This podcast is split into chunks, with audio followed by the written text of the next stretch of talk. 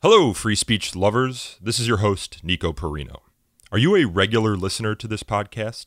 Do you think the ideas we discuss, like free speech, academic freedom, and a free press, are important? If so, please consider giving us a five star rating on iTunes. It's the easiest thing you can do to help get us more listeners on the show.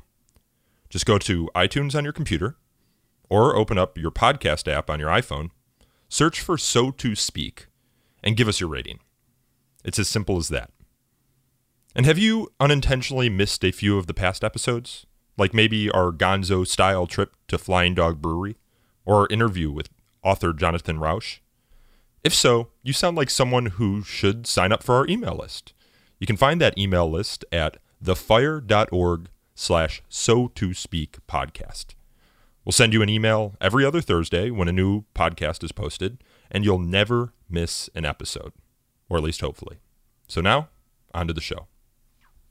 freedom of speech, fundamental rights, freedom of uh, conscience, academic freedom, freedom of press, and the right to listen. You're listening to So to Speak, the free speech podcast, brought to you by FIRE, the Foundation for Individual Rights in Education.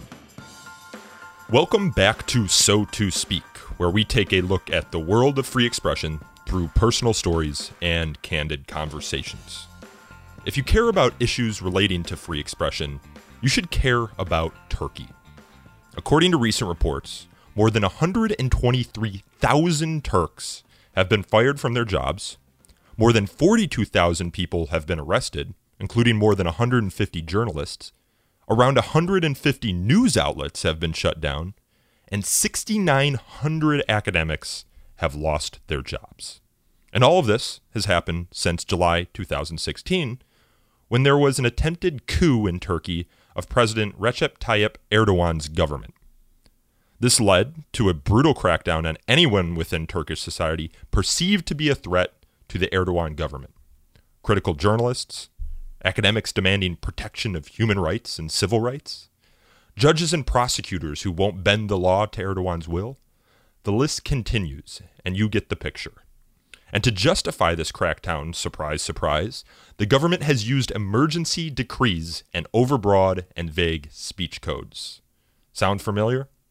I spend my days fighting speech codes with the Foundation for Individual Rights in Education and standing up for students and professors who find themselves punished for violating these illiberal and at public colleges unconstitutional policies. And while the violations of student and faculty rights on American campuses seriously threaten the fabric of our liberal society, what's been happening in Turkey recently makes what's been happening in the United States look almost petty. While, for example, we often see a professor's job in danger because they dissent from a campus orthodoxy, never do we see that same professor jailed for their dissent, under threat of a permanent blacklist from ever finding a job ever again. Turkey is a unique country, as I'm sure many of you know, and it's packed with cultural heritage. It's nestled between Europe and the Middle East. It borders Bulgaria and Greece to the west, and it shares borders with countries like Iraq, Iran, and Syria to the east. For example, war torn Aleppo in Syria is just over 30 miles from the Turkish border. Needless to say, it's not an easy part of the world to be in right now. Unlike many other countries in the Middle East, Turkey claims to be a secular state, although an estimated 90% of its citizens are Muslim. In many ways, because of its secular government, we in the West are ignorant of what's been happening in Turkey lately, including myself. Superficially, we see Turkey as a quote unquote Western Middle East country that has a reverence for democracy, individual rights, and a desire to enter the European Union. It's been a United States ally for many years in the war on terror. We have bases there. But those preconceptions are years old at this point. Even before the 2016 coup attempt, Turkey has been in a downward spiral toward authoritarianism, and it uses the rhetoric of democracy to shroud serious attacks on individual rights. So, to help shed light on what's been going on in Turkey, our guest today is Mahir Zeynalov. Mahir is a journalist with the Huffington Post and Al Arabiya. He started his career with the Los Angeles Times, and he later joined Today's Zaman and worked there until the Turkish government shut down the newspaper in 2016. What's been happening in Turkey is a personal affair for Mahir. He was deported from the country in 2014 for critical coverage of the Erdogan government. He faces jail time if he ever returns. And his Twitter accounts have been banned in the country. It was recommended I speak to Mahir by a colleague of mine, Sarah McLaughlin, who herself has been critical of Turkish crackdowns on civil liberties and who told me that Mahir's Twitter account is a must follow for anyone seeking news on what's been going on in Turkey. And she was right. During the show, I speak with Mahir about the mind boggling number of people being purged from Turkish civil society right now, what the international community can do to help, why the United States has been relatively silent about the growing Turkish tyranny. We also talk about the love affair, or the growing love affair, between Erdogan and Russian President Vladimir Putin, and the bizarre support that Erdogan has within the Turkish population. This podcast was recorded on Tuesday, January 10th, and the arrests and firings, I should say, have only intensified since then. Just this week, the Turkish parliament approved a new draft constitution that, to me, uh, seems to give Erdogan tremendous power and has the potential to transform the country into more or less an executive branch dictatorship. Uh, the new constitution will likely be voted on in an April referendum, and I will certainly update our listeners about the outcome of that referendum on this show. Mahir is in Washington, D.C. I live in New York City. So we spoke on the phone. If the audio quality sounds like that of a phone conversation, it's because it was a phone conversation but you should be able to hear everything we're saying clearly. If you really enjoy this conversation and want to hear more about Turkey, we'll be releasing a first ever, so to speak, extra tomorrow. It'll be a conversation with Middle East Studies Association President Beth Baron, whose organization has been sounding the alarm bells and helping scholars in Turkey for quite some time now. Originally, I intended to combine my conversations with Mahir and Professor Baron into one show. But after our editor, Aaron Reese, and I thought through it some more, we decided it best to give each of these fantastic guests their own space. So again, you'll hear Beth Baron tomorrow, although she'll be mentioned during this podcast. Anyway, I'll get out of the way. Now on to our conversation with Mahir Zeynalov. Mahir, thanks for coming on the show. Thank you. Uh, it was recommended that I speak with you by my colleague Sarah because you seem to be one of the most active people on Twitter, sounding the alarm bell about what's happening right now with essentially civil society in Turkey. Can you kind of give us a 30,000 foot overview of what's happening in Turkey right now? We know that at least 169 media outlets uh, were shuttered in the past six months, especially after the uh, emergency law was declared on July um, 20th, just five days after the military coup attempt in Turkey. And the media crackdown has significantly escalated since that time. We know that at least uh, one or two journalists are being uh, jailed uh, almost every day on average uh, since that day in July last summer. Yeah, and I, I read that like the New York Times isn't even running bylines uh, by their journalists in Turkey for fear of any sort of reprimand that the Turkish government might have of them. Oh, uh, that's right. I mean, it's not only Turkish journalists who feel the threat, but also foreign journalists too. Um, I was the, the first uh, foreign journalist in Turkish history who was deported from Turkey over a couple of uh, offensive tweets. And since then, uh, in 2014, 12 uh, foreign journalists were deported. Um, the last one was uh, Dion from the Wall Street Journal, um, who um, who left Turkey after a brief detention for three days. And since then, the New York Times um, uh, is, is running bylines, um, anonymous bylines, and um, so they really fear that that their journalists could be under threat. It could be, you know, strangers, you know, interpreters uh, on the ground, local ones, but also their uh, foreign journalists too. We know that more than a dozen foreign journalists uh, were detained. Some of them uh, over um, 40 days, um, such as Frederike Geerdink, a Dutch freelance journalist who was covering the, the, the, war in the southeastern Turkey. So the Turkish government is sending a signal to foreign reporters that uh, the southeastern uh, Turkey, which is uh, virtually a war zone, where the, the, PKK and the Turkish army are fighting, is off limits to foreign uh, reporters. And, and we know that two British journalists from the Vice News and Iraqi um, journalist um, also from the Vice News were um, detained, I think, like nearly a month, and they were deported uh, after that. So it's not only Turkish journalists, but also foreign reporters are also feeling the heat of uh, the media crackdown in Turkey. And why? What is the what is the argument that the government is making for the crackdown on media, for the shuttering of news outlets, for the jailing, jailing and detention of journalists? Well, in the past, uh, before the military coup attempt, um, they were telling that um, you know you, you, can criticize the government, but you cannot insult. So uh, they had been exploiting a law in Turkish penal code that um, uh, that, that was about insulting the president, insulting other public uh, officials, and also um, they're also exploiting a very vague and broad anti-terrorism law and trying to jailing um, dissent. So if you are, for example, criticizing the Turkish government or Turkish army's handling of the Kurdish issue, how they, for example, bombing, you know, Kurdish cities, um, then you are promoting the PKK propaganda. If you are, for example, criticizing the government and how the courts are using laws to jail, for example, Gulenists and other, you know, political dissidents, then you are considered as someone who is promoting or spreading the Gulenist propaganda, which is listed as a terrorist organization in Turkey. So they are using a variety of laws. They're actually exploiting them to jail dissidents.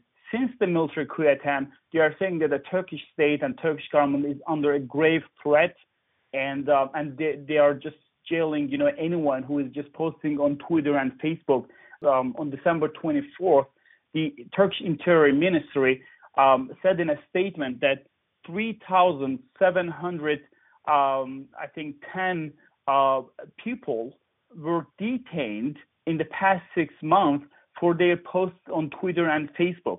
Even foreigners uh, are included in that list, including a, a Canadian tourist who said on Facebook that the that Erdogan, the Turkish president, is jailing journalists, and and she was sent to prison for saying that, and she was charged for insulting the president. I myself is facing is facing six years in prison, uh, pressed by Erdogan for insulting him, but also inciting um, hatred and animosity uh, among public.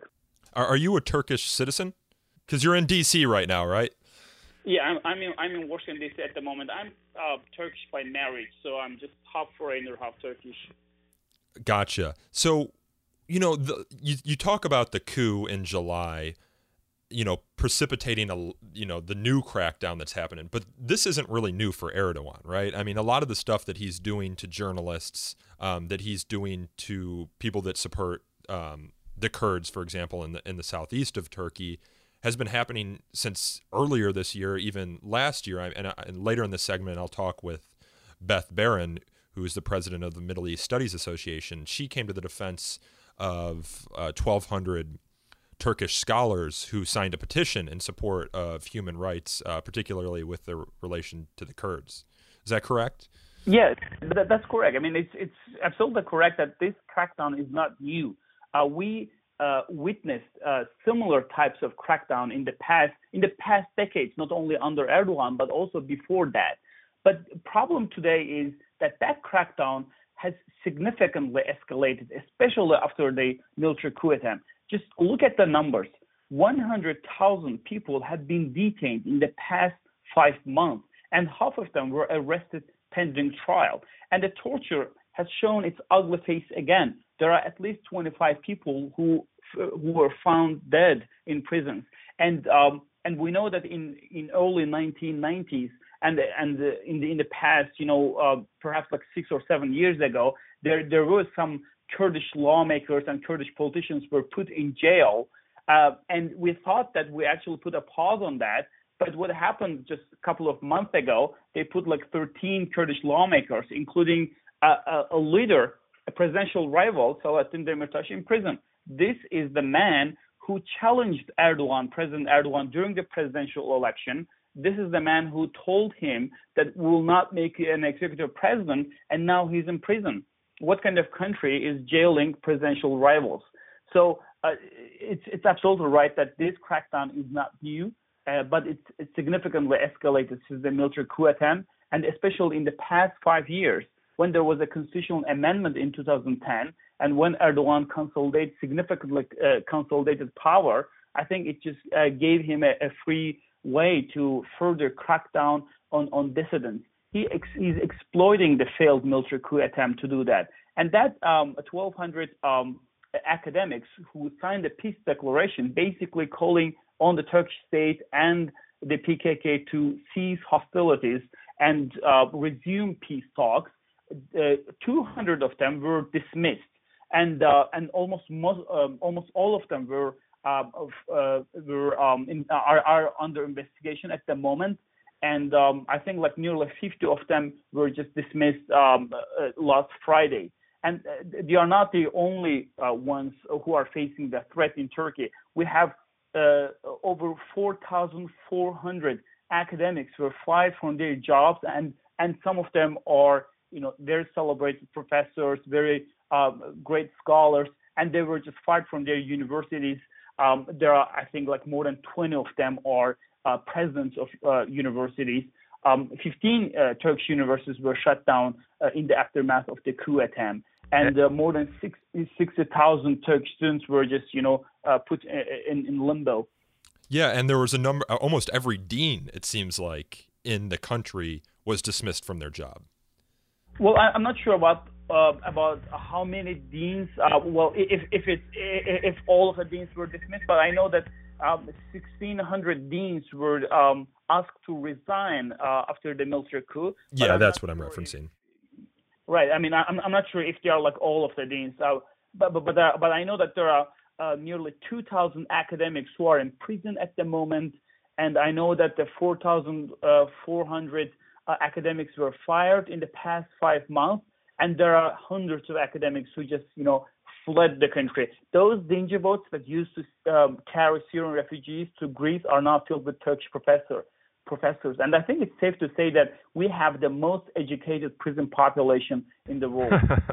that, yeah, it's pretty incredible. I mean, when you're talking about those 1,200 signatories to the peace petition, Erdogan went on public television or public radio or whatever it was and and called them enemies of the state.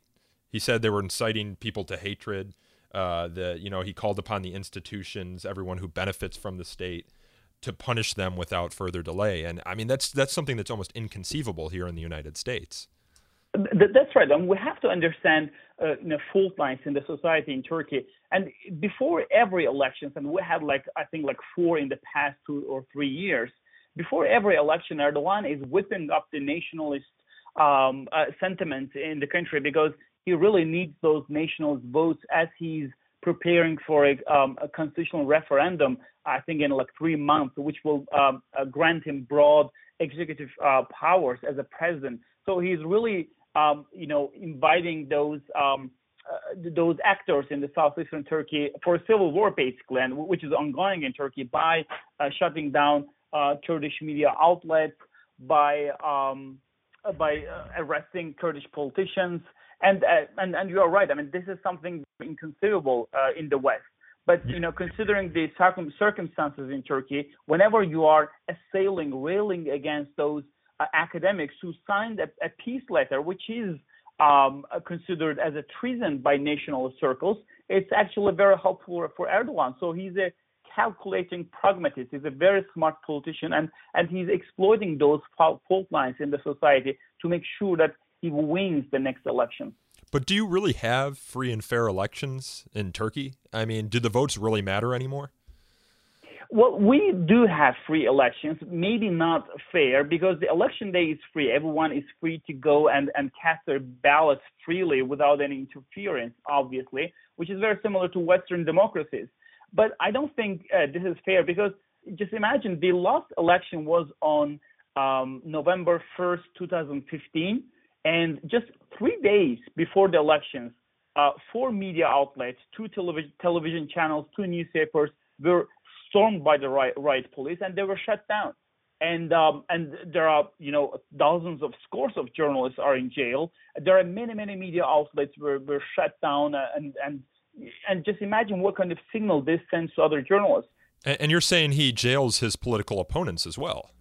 Yes, exactly. It's not only you know dissidents. It's not only you know activists. It's not only journalists or academics, but also you know political rivals too. Uh, it, in 2014, Selahattin Demirtas, the uh, the Kurdish uh, uh party HDP leader, um, challenged him in, in the elections, and he, he got 10% of the votes. Um, and now he's in jail. Um, so, and ironically, you know, Tuesday was uh, the international, uh, I'm sorry, the Working Journalist Day.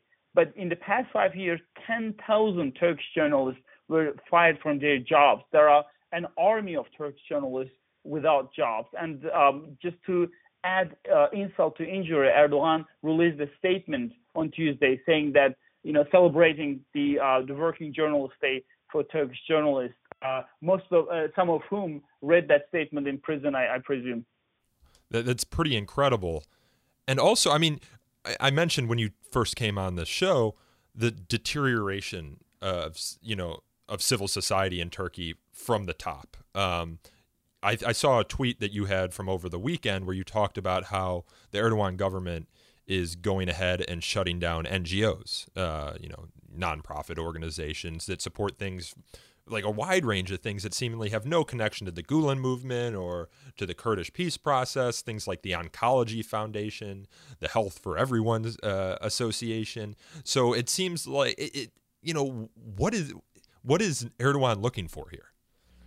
I think Erdogan is not only cracking down on dissidents or, or people who don't, um, whom he, he doesn't like. It's not only that; he's also transforming the entire country from its education to the military. And by, by shutting down all these you know, associations, foundations, only in the in the past two weeks, um, by the decree uh, Erdogan signed, uh, in addition to another um, decree uh, issued by the Interior Ministry, uh, nearly 200 uh, uh, similar associations, as you mentioned, were shut down. And since the uh, military coup attempt, uh, the number uh, the numbers are terrifying. There are like more than um, 2,000 foundations and associations were shut down, and and some of them are, of course, you know, related to the Kurdish. I'm not talking about the ones that were shut down last week, but but the others, some of them were associated with the Gulen movement.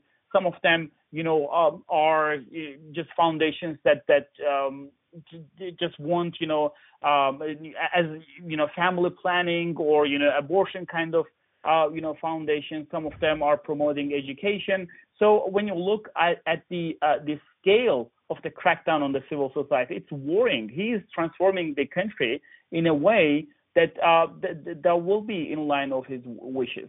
Yeah, and it seems like what he's doing. I mean, I'm not a Turkish citizen. I can't even really. I, when you talk about these numbers, Mahir, I mean, they're just so incomprehensible um, to me. I mean, it, it's just unbelievable that something like this could happen in a country that a couple years ago seemed to be on the fast track to entering the European Union. Uh, you, what is the sense? Uh, you said you you have Turkish relatives. Like, what is the sense on the ground there, and who are the people that are fighting back in Turkey? I mean, can they fight back, and in what way?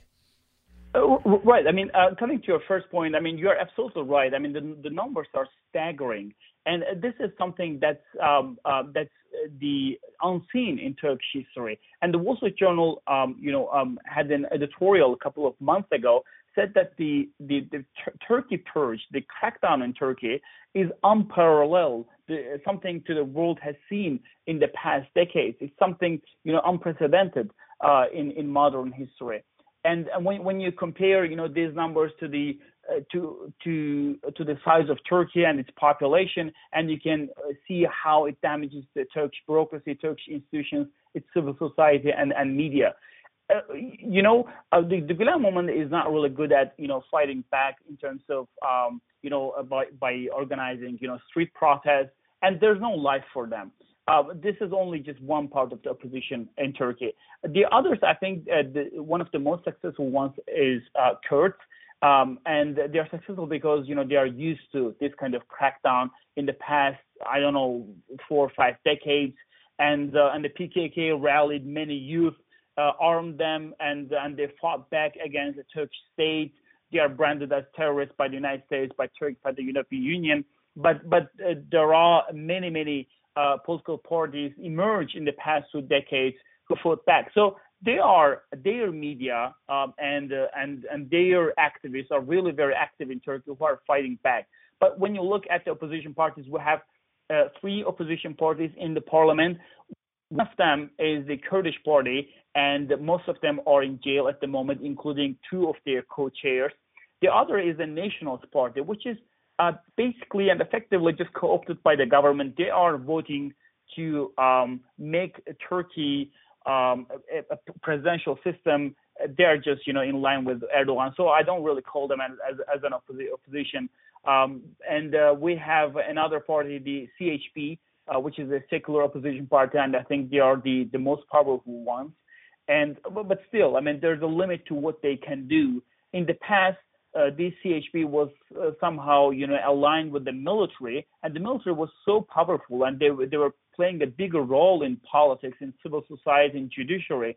And now, because the military is so weak now, uh, that's why the opposition party, the CHP, aligned with it, is is weaker today. So there's a limit to what they can do, and actually they, uh, they can do nothing. And Erdogan is just one by one uh, um, exploiting the fault lines in the society, eliminating um, uh, his enemies one by one, um, and the and the opposition parties and activists on the ground uh, can do nothing about it. There's a climate of fear in Turkey it's so prevalent that the people are really afraid of talking. I have lots of friends who just shut down their Twitter and Facebook accounts because there are many people uh, who are jailed uh, for their Twitter or Facebook posts.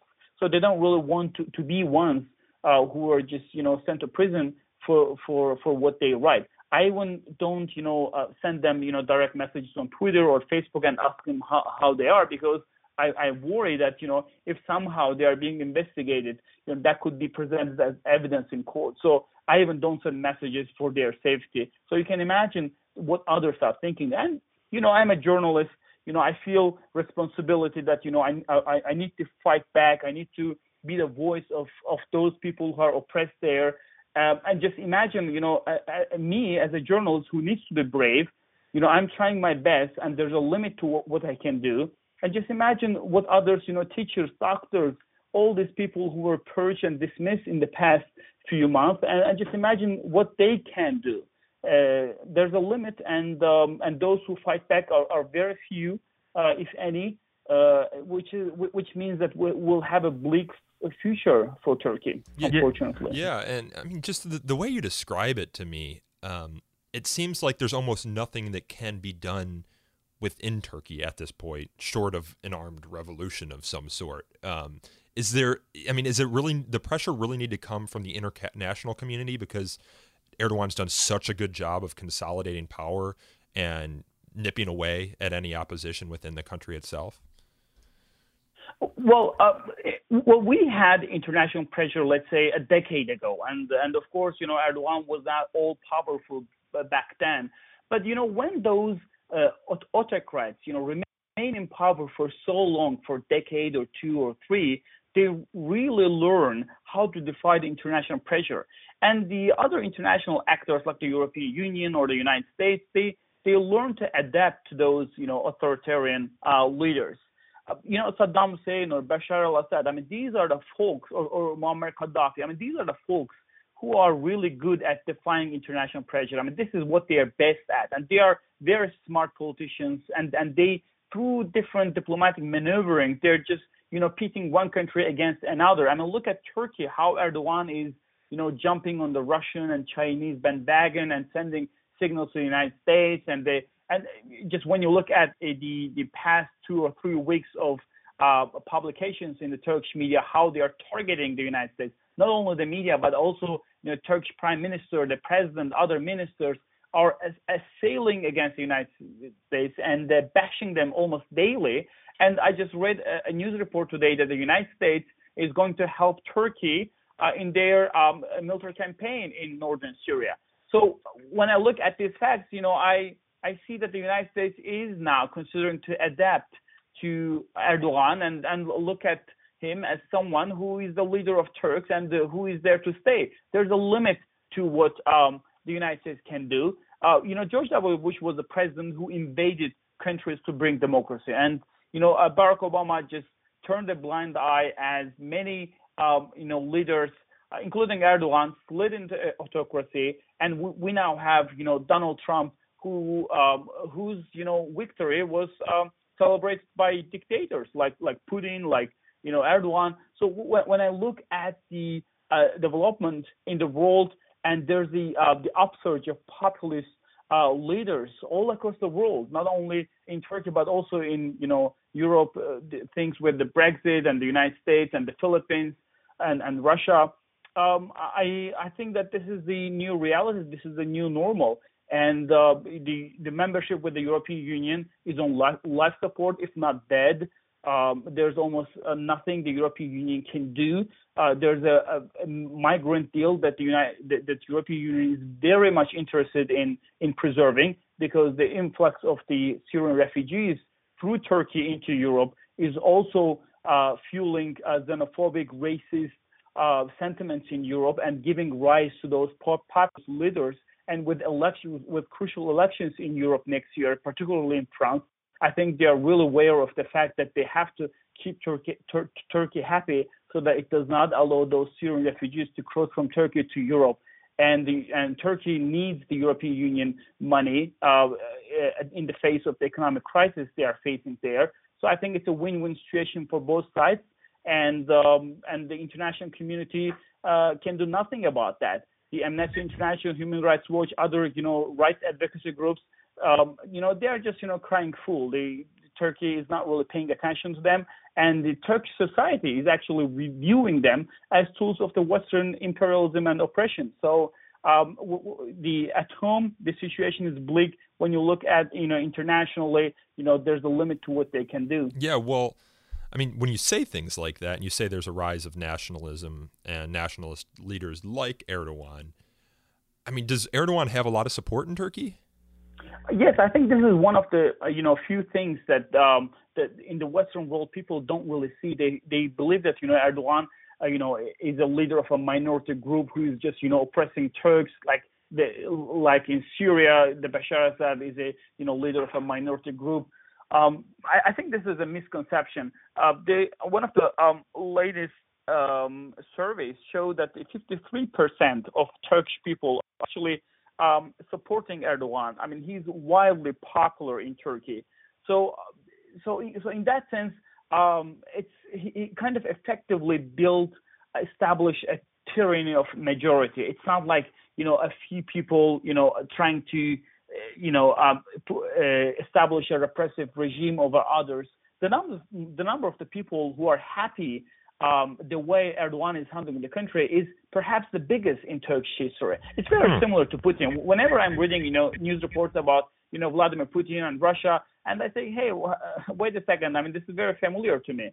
Uh, he's he's a nationalist leader. He's just whipping up those national sentiments in in the country. He's just, you know, um, it, it, it, he's a textbook definition of populism. You know, claiming that you know there are special interest groups not in Turkey, but also uh, internationally. There are dark evil circles with global links, and they are targeting Turkey in the aftermath of every major terrorist attack or bombing attack or shooting. Every time the Turkish media, uh, uh, from the orders from the authorities, obviously, they are just uh, and also uh, politicians too are just saying that you know Turkey is a target. They are attacking us instead of you know, officials resigning or taking responsibility or trying to fix the situation. And when you look at the security situation in Turkey, only in the t- 2015 we have more than a dozen bombing attacks. Uh, and, and we fear that the Turkey will turn into another Syria or Iraq.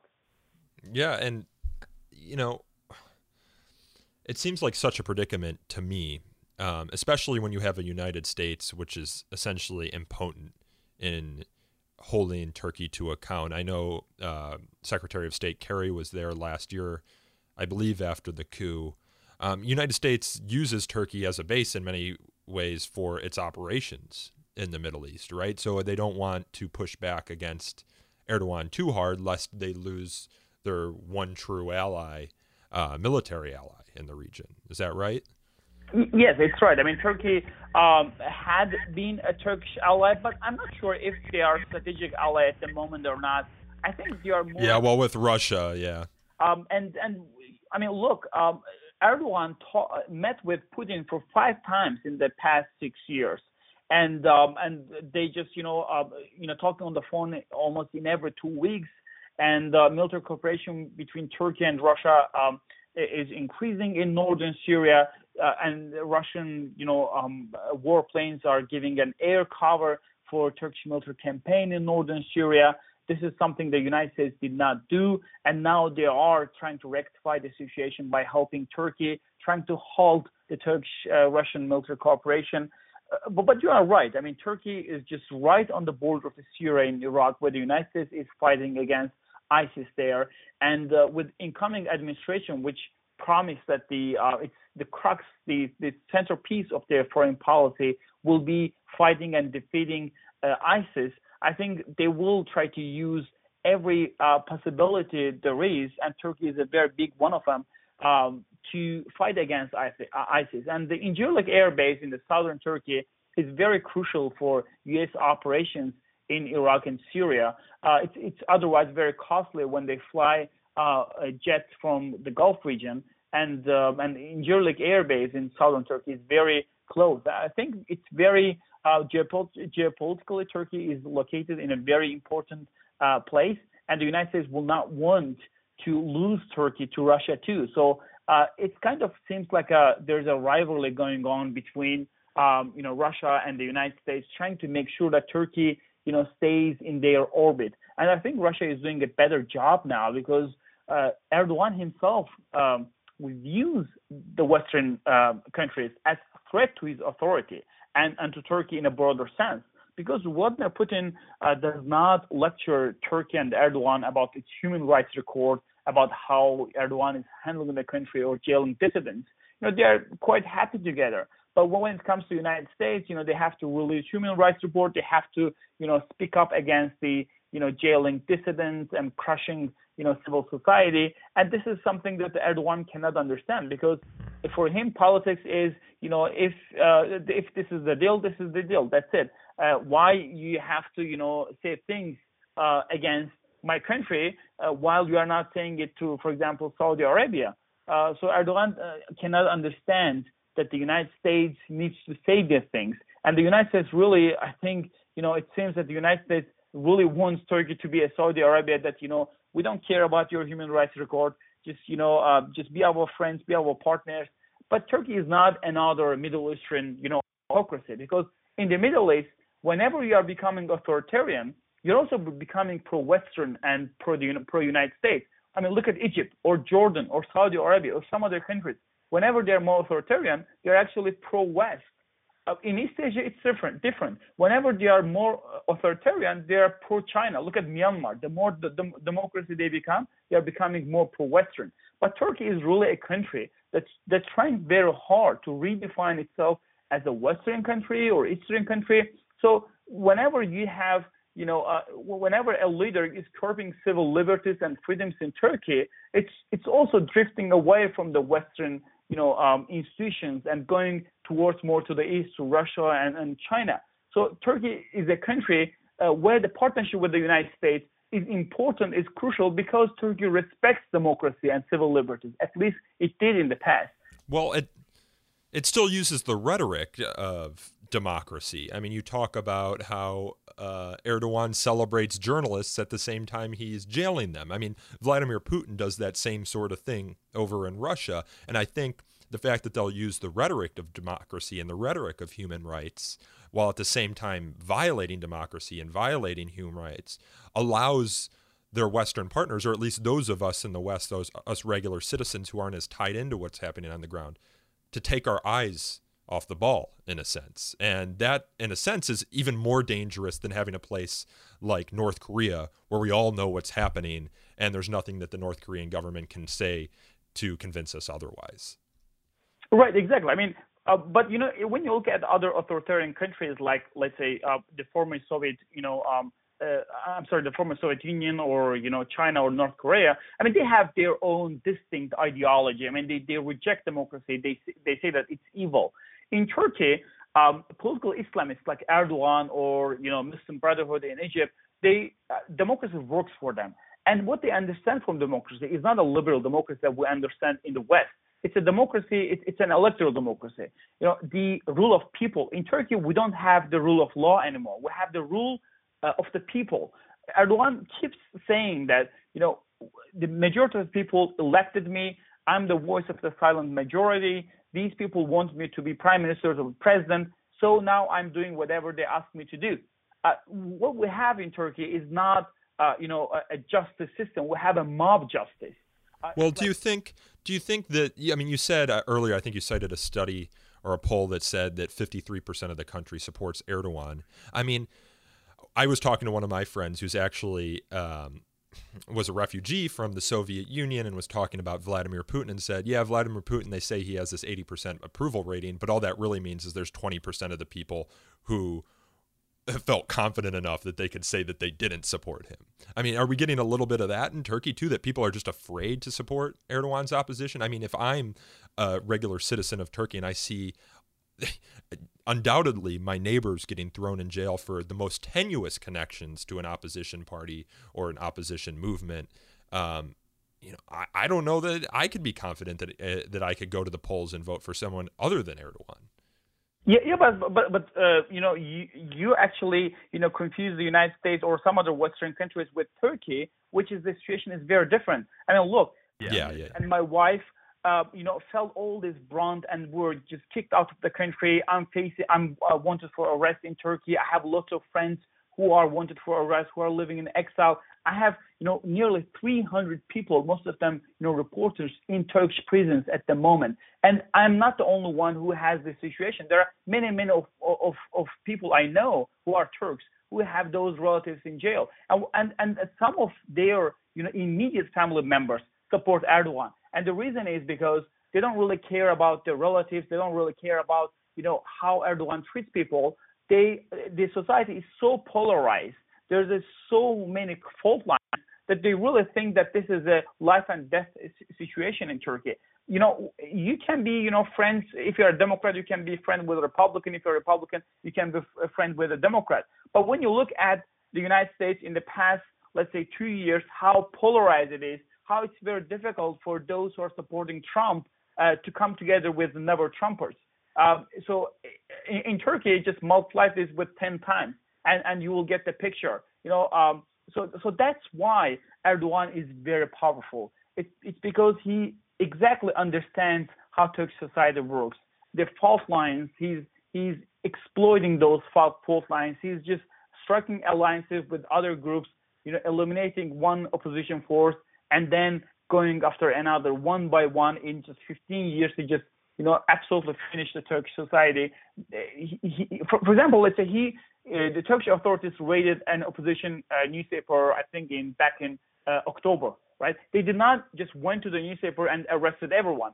They arrested 13 people, but those 13 people are liberal wing of the newspaper uh, and lost and hated by the the old guard establishment of the newspaper. So he effectively pitted one part of the newspaper against another and tried to make sure that the, you know, some of the readers of the newspaper do not you know, rally behind those you know, columnists and journal, journalists in the newspaper. So he's a very smart politician. He exactly understands how these lines work, both at home and also abroad.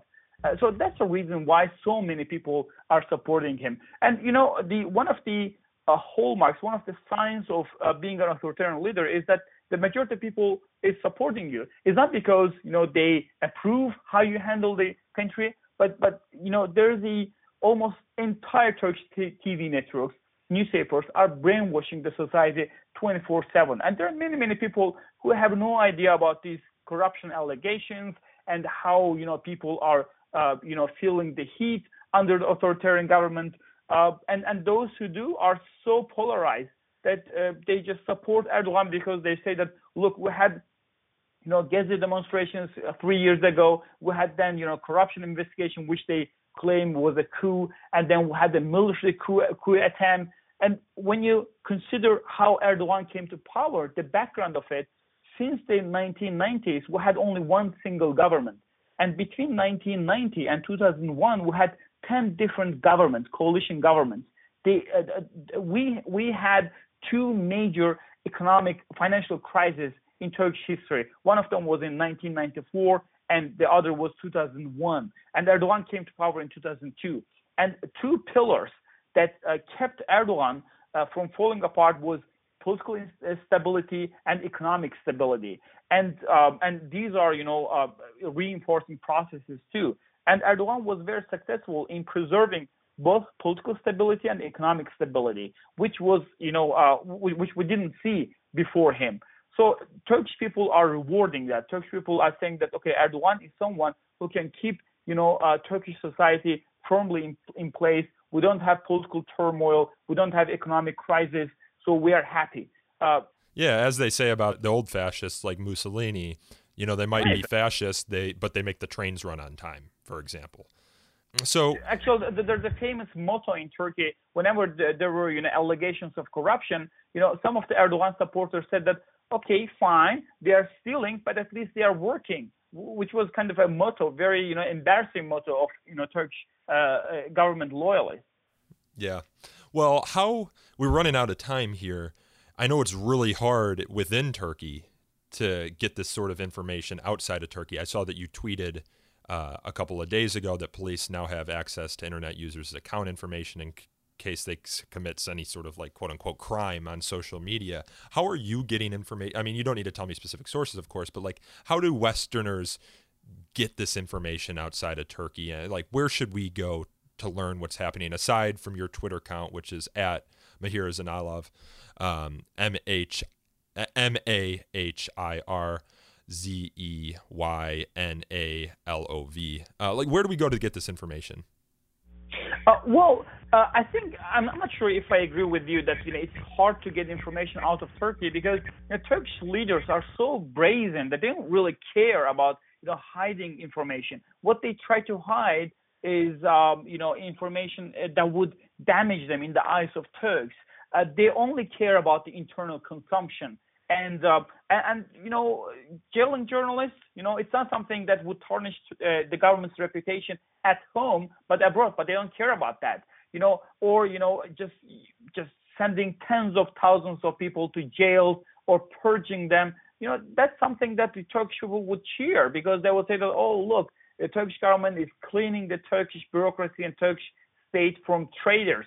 But this is something that would tarnish the reputation of the government abroad and so they don't care about that so they just publish all this information online. And all these the numbers and the you know dismiss people purge people i mean these are all just online by um, you know uh, published by the the official newspaper and the state-run news agencies.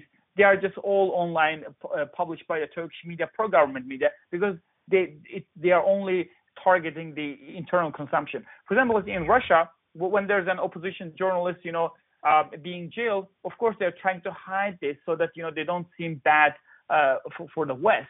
But that's not the case in Turkey. In the era of social media, of course you cannot hide anything. But unless the Turkish TV networks or the major newspapers pick them up, you know they don't shape the public opinion. And um, and those who use you know uh, the social media uh, platforms like Twitter and Facebook are mostly those you know critics anyway uh, most of the electorate of the Turkish government are uh, watching, uh, you know, uh, TV networks because most of them are, you know, rural, you know, non-college educated people, and um, so they don't really, you know, go online and read, you know, foreign, you know, uh, news outlets. They only watch TVs, which are just uh, brainwashing them 24/7. So it's not really if the if the you know the the news is out there, it's not damaging the government.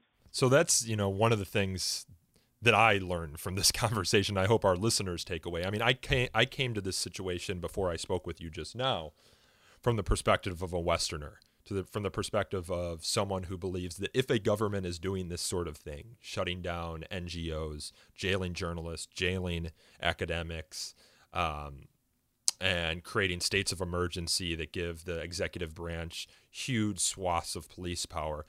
if I see that, I think, okay, this is the something the government wants to cover up. But what I've learned from you is in Turkey, no, this has wide popular approval what he's doing. And so it's not hard to learn about what he's doing because they'll tell you.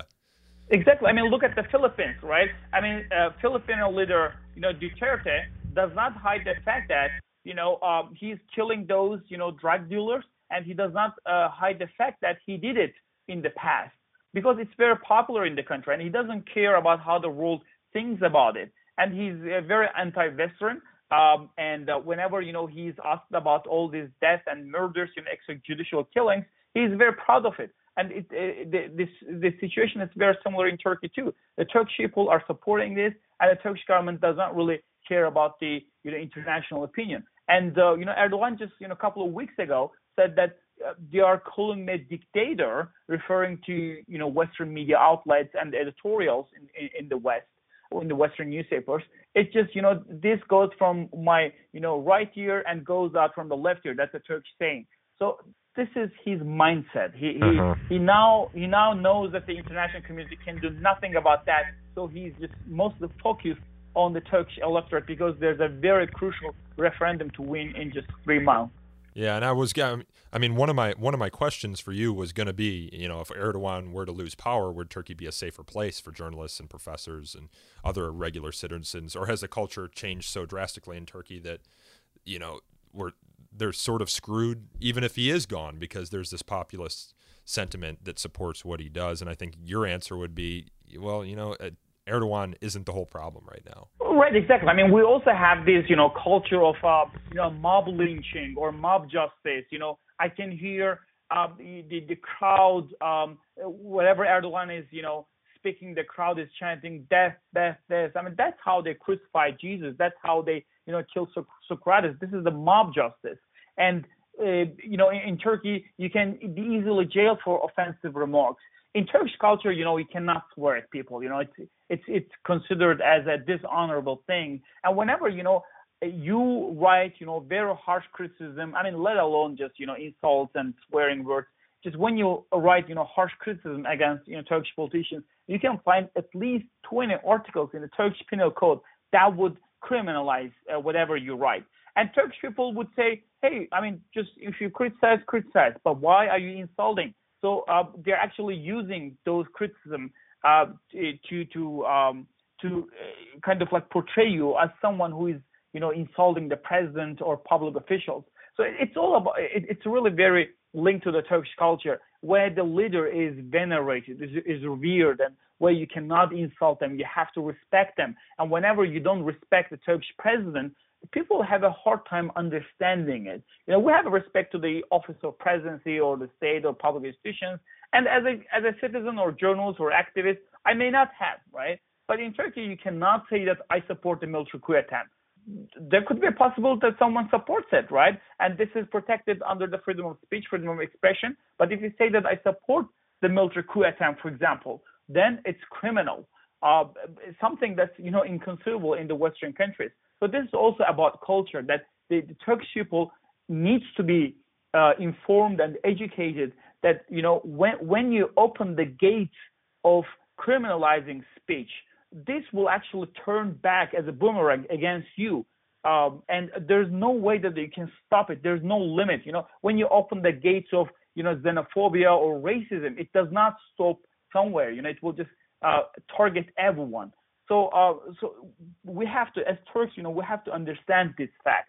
But there are many people in Turkey uh, who support these jailing journalists not because they don't like them, just because you know they don't have that you know mindset, that mentality that you cannot you cannot you know uh, try or prosecute journalists because you can you can hardly serve justice in those trials. Yeah, well, I mean, it's it's sort of a dispiriting conversation for me to have with you right now because it, it's it seems like a very bleak outlook. And the things you're talking about, the criminaliza- criminalizing of speech, uh, these are things that in the work that me, uh, my organization, the Foundation for Individual Rights in Education, does on college campuses. We see all the time the use of speech codes that are well intentioned or seem to go after things that no one would disagree with, end up being wielded by people, those in power, who um, you want to use them to essentially crush dissent or go after their own, you know, petty disagreements. And here in Turkey, you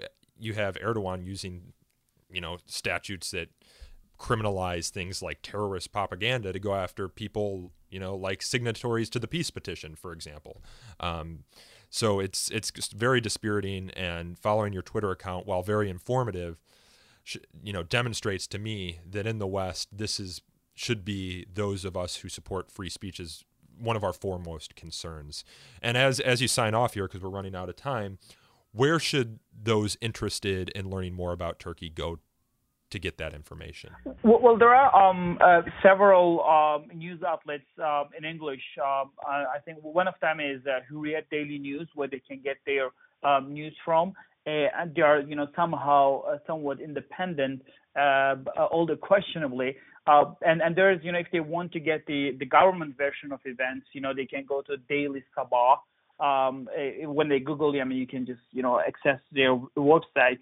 And there's a another you know opposition um, news outlet called TurkishMinute.com. If they go there, you know you can actually see the um, the the crackdown on the opposition and the latest you know breaking news about Turkey. And there is another website that uh, that I think is very interesting. They keep uh, track of the the crackdown in Turkey by numbers. It's called TurkeyPurge.com. If you go there, you can actually see all these you know numbers about you know journalists, academics, you know uh, foundations shut down and the, you know the people purged uh, and all these you know uh, the judicial proceedings there. So I think they are really very good you know reference website uh, that you can go to. And there's also another um, the the website they called theglobepost.com, which I'm um, you know editing. Um, and, and it's a uh, relatively new website. We're also publishing some somewhat you know investigative, you know, in-depth um, articles about Turkey, and I think it's it's also a very good place to go and you know check out about what's going on in Turkey. And these are only you know just few uh, Turkish um, uh, you know um, the, the news outlets that are uh, you know publishing stories about Turkey in English for the Western audience. Yeah, staggering, staggering stories. I mean, crazy and scary, scary stories too.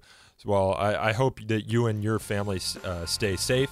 Of course, you're here in the United States, and um, you know we'll do what we can here uh, in the free speech community to keep sounding the alarm bells about what's happening over there. But I want to thank you again for coming on the show and keep up the great, great work and, and letting the world know about what's happening. Thank you very much. Thanks for having me. That was Mahir Zeynalov. To learn more about Mahir and the Turkish crackdowns, I highly recommend following his Twitter account, which is at Mahir Zeynalov. That is at M A H I R Z E Y N A L O V. Also, don't forget that tomorrow we'll be releasing our first ever So to Speak Extra, a conversation with Middle East Studies Association President Beth Baron. During that show, we'll learn more about what organizations in the West, like MESA, are doing to fight the growing threat and existing threat to academic freedom posed by the Erdogan government. This podcast is hosted, recorded, and produced by me, Nico Perino, and edited by Aaron Reese. To learn more about So to Speak, you can follow us on Twitter at twitter.com slash free speech talk or like us on Facebook at facebook.com slash so to speak podcast. You can also email us feedback at so to speak at thefire.org or call in a question for a future show at 215 315 0100. Until next time, everyone, thank you for listening.